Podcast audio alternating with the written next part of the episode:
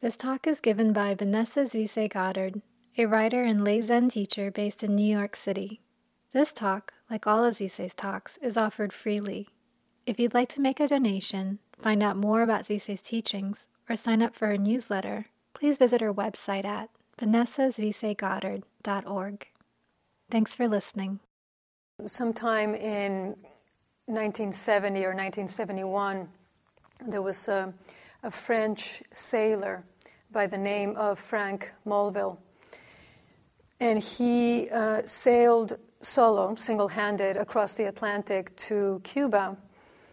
And um, he had an experience of what he called bliss. And he described feeling um, uh, really in love with the ocean, the solitude, you know, the silence, his boat uh, was named Iskra.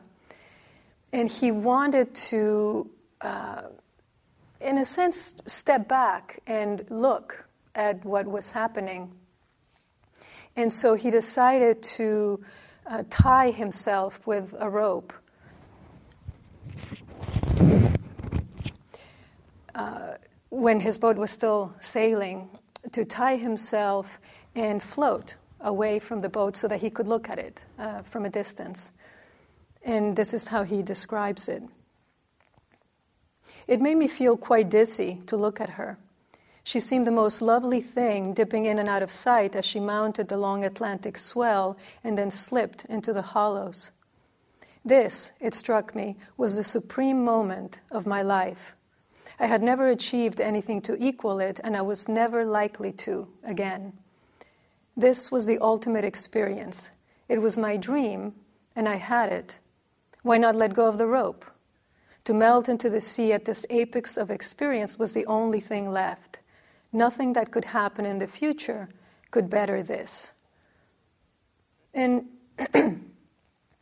mystics, for example, have described these um, sometimes very strong experiences of, of bliss during meditation.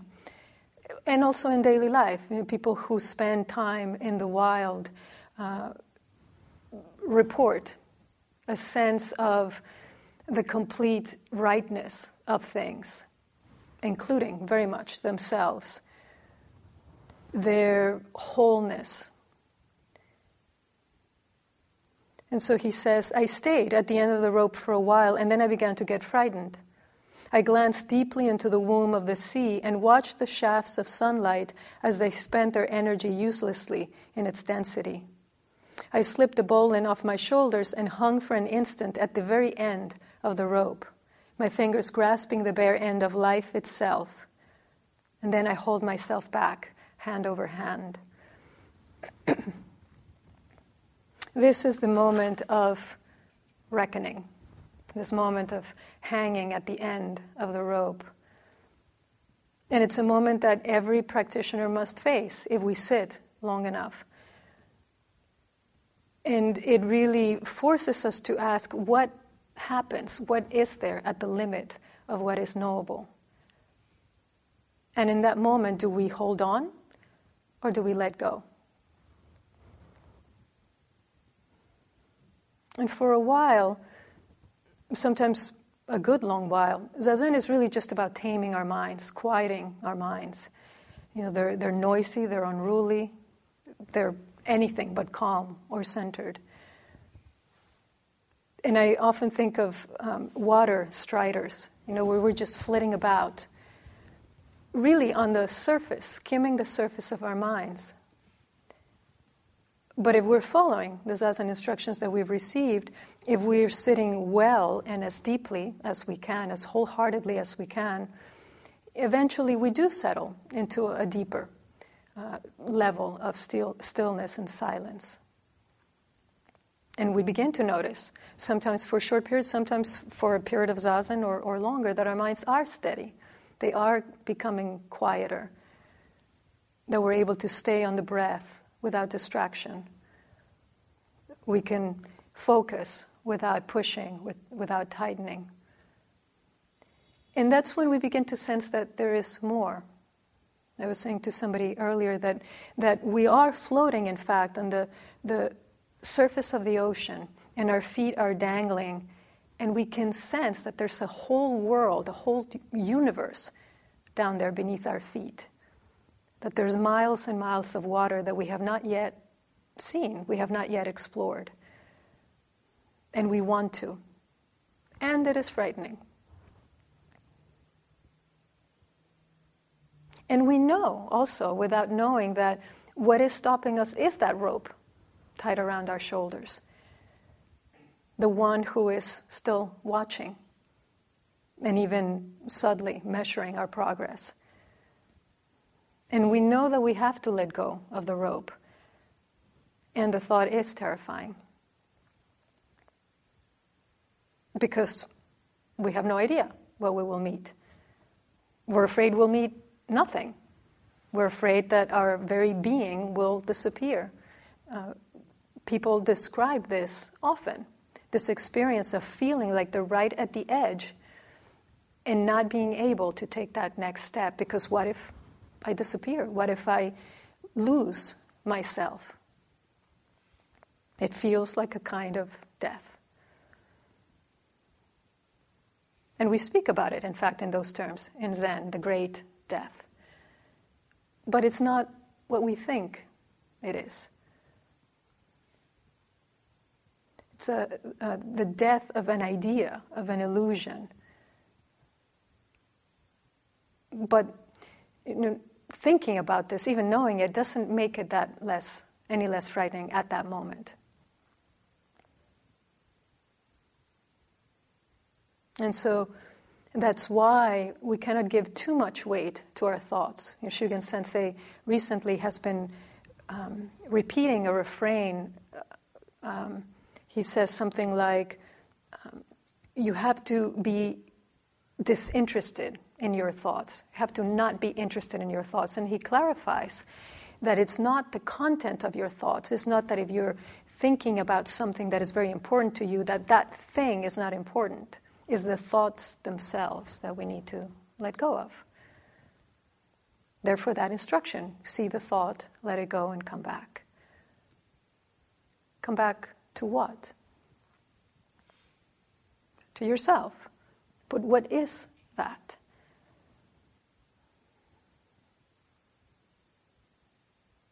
And if we take that other image of, of standing at the edge of a precipice, and we know what's behind us. We've, we've been there, we've seen it, we've been living there. We've gone its length and its breadth. And we know that it's not satisfying. And that is why we're standing right there at the edge of the chasm with our toes curled over the edge. And we know the only way forward is to jump. But into what? And that is the thought what if I lose myself and don't come back? What if what's at the bottom just devours me, consumes me? What if I like it and I choose not to return?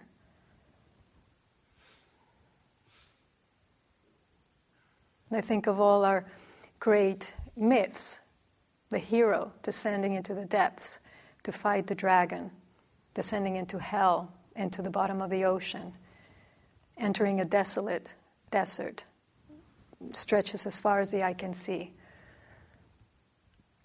And that they do it alone because they have to, because you can't really bring anyone in this voyage.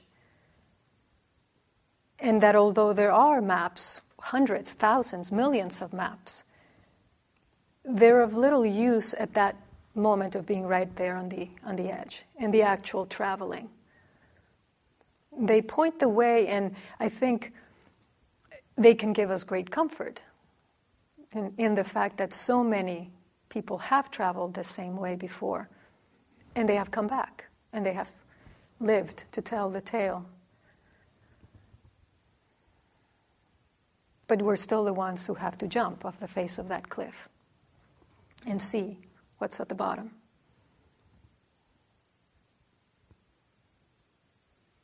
And it is true, this story of the lone hero, but of course, that's just one piece of the story. There's always more to the story.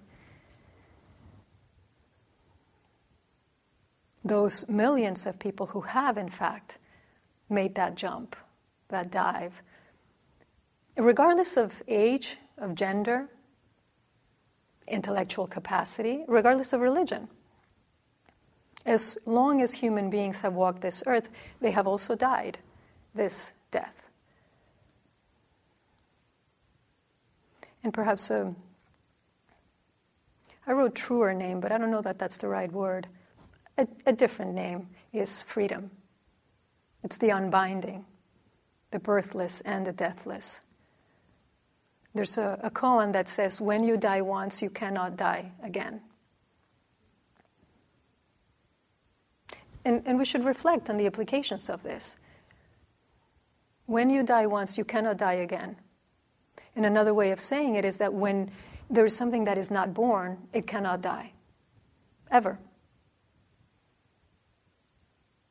So, this self that we're so terrified of letting go of what if we begin to see that it was actually never there to begin with? Not in the way that we thought. That there's actually no one jumping. There is no cliff, there's no precipice.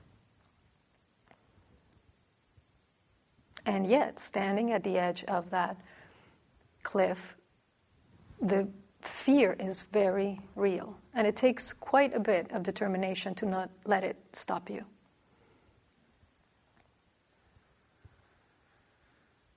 And that is the eighth paramita, determination. The unshakable resolve to do anything that will benefit others, that will benefit ourselves. And it is accompanied by compassion and skillful means. But it's also the determination to practice very simply, very directly, very wholeheartedly, to study in my, our, our minds and to use what we see in order to benefit all beings, in order to benefit the world, all worlds. The four skilled determinations are to be, um, to not be negligent of discernment or right view, to cultivate wisdom because without it, we're already on shaky ground. To guard truthfulness, to be devoted to renunciation, renunciation of what is unskillful, and to train in equanimity. And of course, these are four of the other paramitas, the perfections, these uh, virtues of a great, of an enlightened being,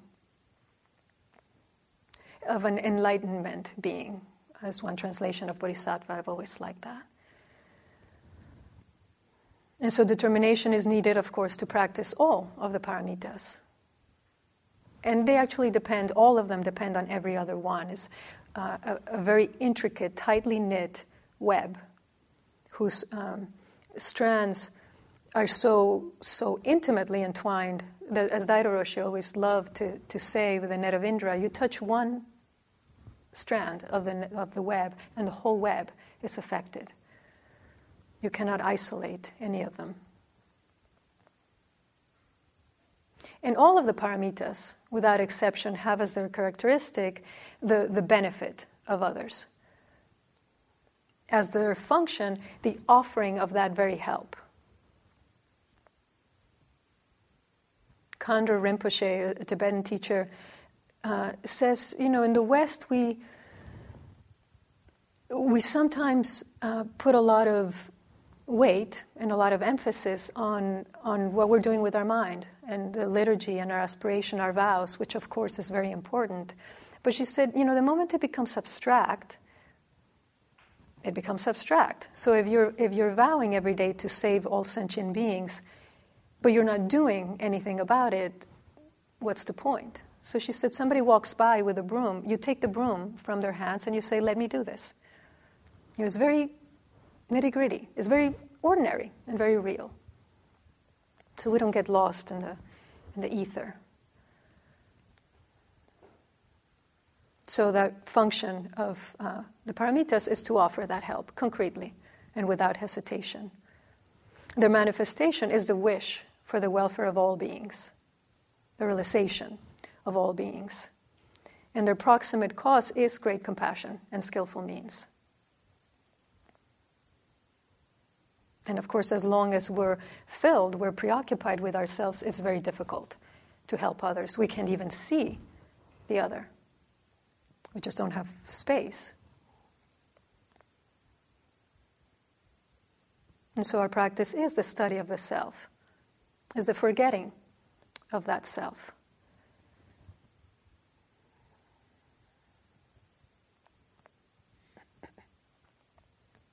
So, standing at the edge of that precipice, at that very limit, that very boundary of your experience, and your mind is still and it's quiet, but perhaps your heart is pounding. You, you want to jump and you don't, but you do. You do, or you wouldn't be on that seat. And sometimes you're pushed from behind.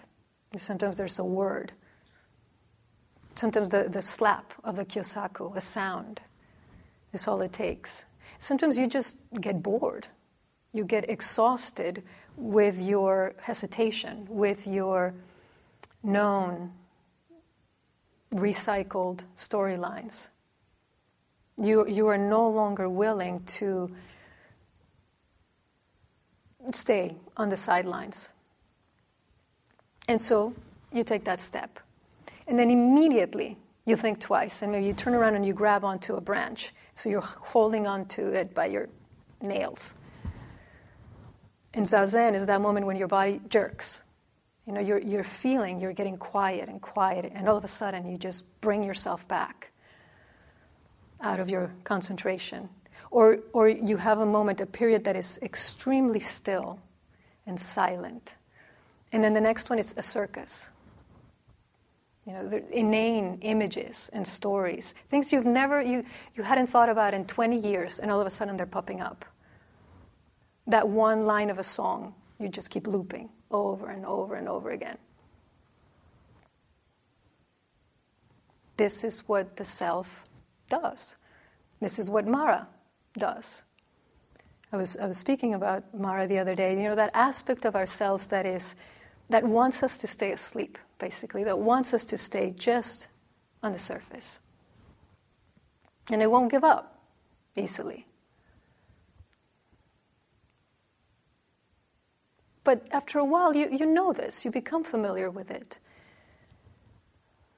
And you resolve to stay steady, to try again as, as many times as you need to to get to that edge.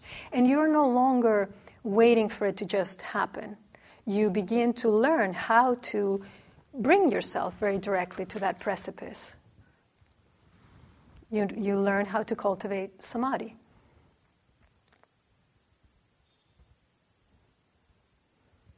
And so it's no longer having to wait for, for the mind to settle, but to actually very, very deliberately do that.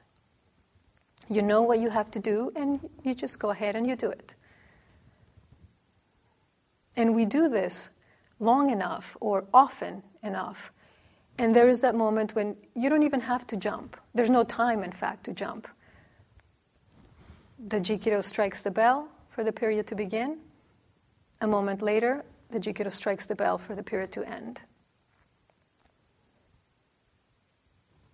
You weren't there, in a way.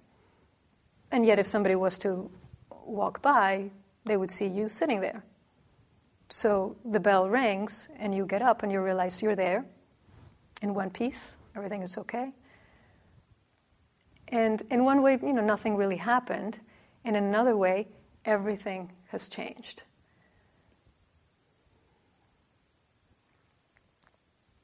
And then you begin to realize well, that fear of the abyss, of the unknown, of this vast, unlimited space, was actually unnecessary. Because in that letting go, it is in fact the most normal thing. It's what is your mind wants to do, it's what your body wants to do. It doesn't want to hold on to, to a rope for the rest of your life, it doesn't want to be bound. And you realize this precipice is actually not a precipice at all. You took that step and you realized as you stepped into the void, you were standing on the ground, on the ground of reality, the ground of being, which is not solid at all, and yet it is the, the firmest, most stable ground you will ever walk on.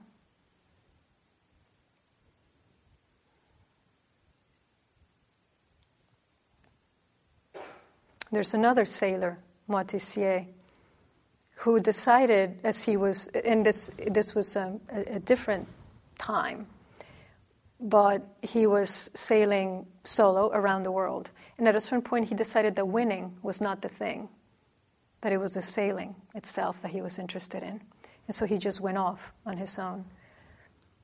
And he says uh, there's a point at which there was no longer man and boat, but a man boat a boatman. What you would call isolation, I would call communion. The things that mattered at the start didn't matter anymore. I want to go further because there is something more to see. That is the key. There is always something more to see. And we won't know what it is as long as we stay on the surface, uh, uh, as long as we stay at the edge.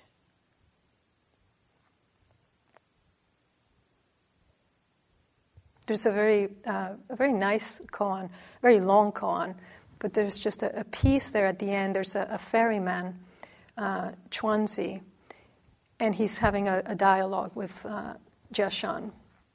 And at one point, uh, uh, Chuanzi says to him, You know, I'm hanging a line, they're having this interaction, I'm hanging a line uh, a thousand feet deep, and the heart is just three inches off the hook. I've always loved that line. He's saying, you know, I'm, I'm really plumbing the depths, and you're just, you're just right over here.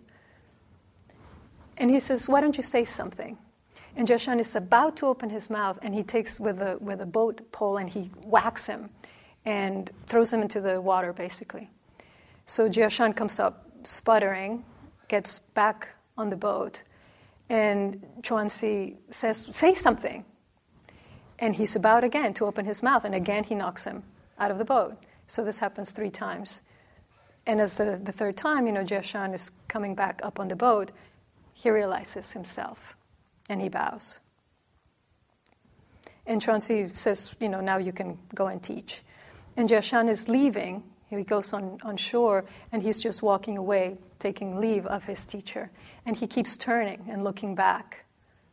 And Chuanzi calls out to him, Reverend, and, Chuan, and uh, Jiashan turns, and Chuanzi holds up his oar and says, There is something more. And then he, upon uttering these words, he jumps out of the boat and disappears into the mist and waves.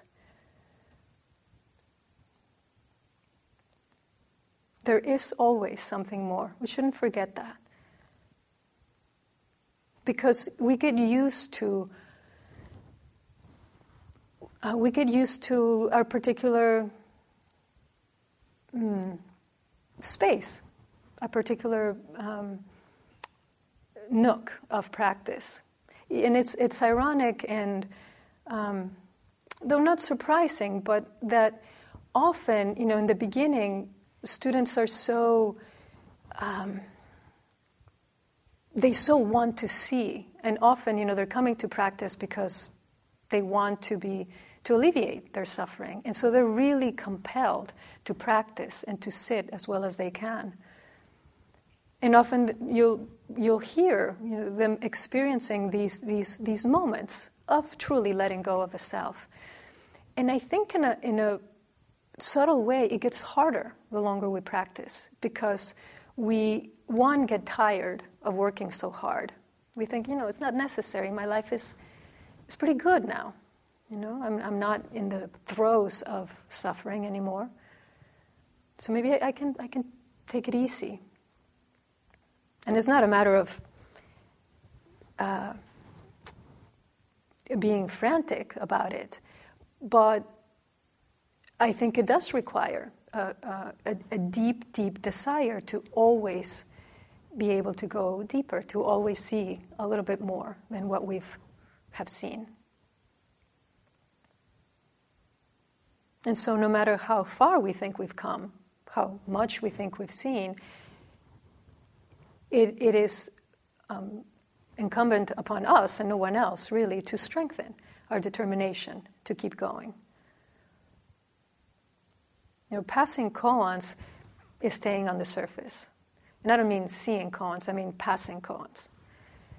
Worrying about who's ahead or behind, who has more or less power, robe, rakusu, staying on the surface. and you know, really, please take this in. You know, it's, it's important because in in in our we, we form our our modes of being. You know, we just we just we enter into practice because that mode didn't work, and now we just create a new one with you know a little more. Um, perhaps a little more you know, desire to, to be awake. But it's not that difficult. I, I've, I've always felt this very strongly. It's not that difficult to, at, at any moment, just go to sleep a little bit and then start just skimming again. And we impute power and we, and we give time to all sorts of things that are really not that important. And this is exactly how we stop ourselves. This is how we give away our power. This is how we let someone else tell us whether we should jump or not. Practice is about realizing our own power, which has nothing to do with name, position, with years of practice. You know, the span of a human life is just long enough to give us that sense of urgency. It's not, not so short that it drives us into a panic, but just long enough to um, keep moving us forward. And it actually, in one way, it doesn't matter how much time we have, which, of course, we don't know how long that is, because this is the moment that we have.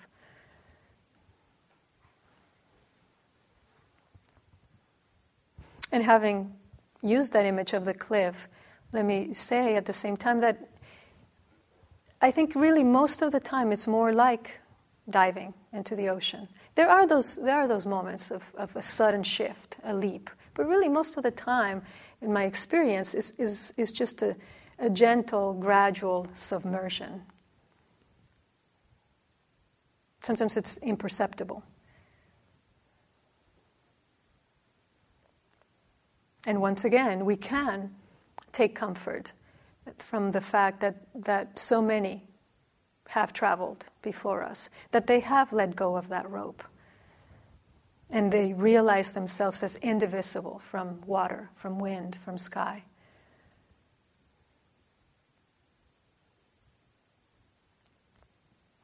Vivo sin vivir en mí, uh, said uh, Saint Teresa of Avila. Muero porque no muero. I live without living in myself, and I die because I'm not dying. I die because I have not died to myself. And therefore, I can't really live. She was one such traveler. And I talk about determination. I mean, she founded 17 convents single handedly, basically. And she would, she would travel every year, she, she would travel to every one of them by, by foot, by donkey. And one trip, the, she was crossing a river and was very swollen.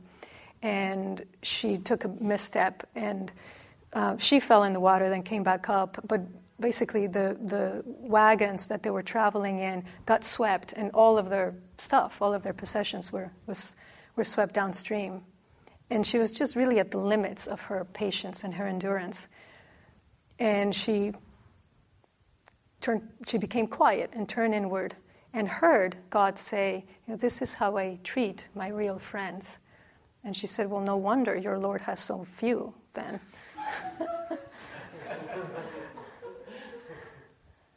and of course, she was very uh, accomplished in contemplation. She wrote The Way of Perfection, The Interior Castle, her biography. And she speaks of this work as uh, like the work of tending a garden, and that in the first uh, level, you're, you're, it's like drawing water from a well, so it's hard work, and you have to do all of it. It requires great effort. And then in the next level, is you, you set up a, a water wheel, a system, like an aqueduct. And so you're, you're um, setting up the container, if you will, which is really zazen, and that, that constant coming back, letting go of a thought and coming back to begin to direct the flow of thoughts.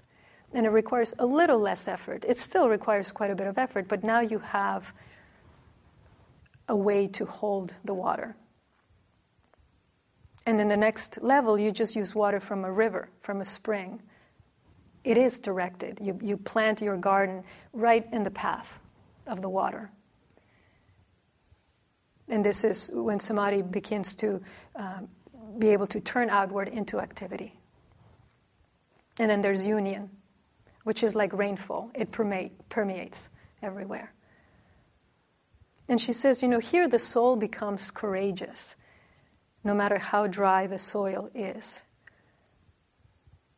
becomes uh, courageous. So no matter what you see in front of you, bad period of zazen, good period of zazen, long spells of you think nothing happening, you're not daunted. You don't turn away. She also said, It is of great importance when we begin to practice prayer, zazen, not to let ourselves be frightened by our own thoughts.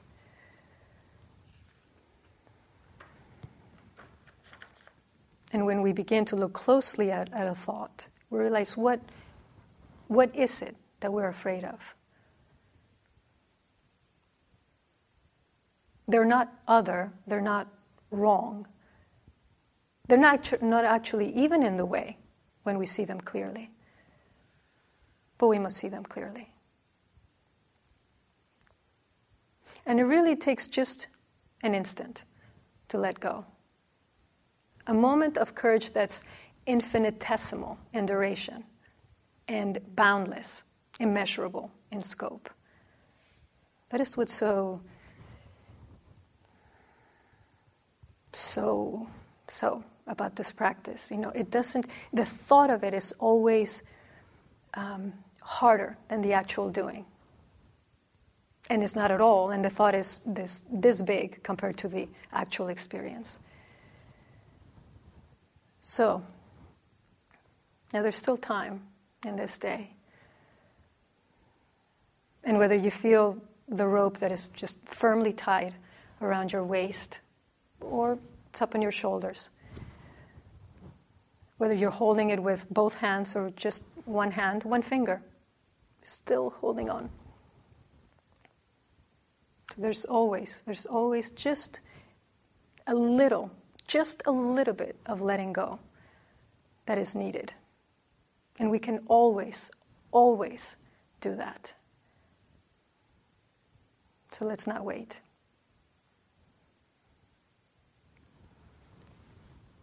For more talks, to get more information about Zuisei's upcoming teachings, or to join her email list, please visit vanessazuiseigoddard.org.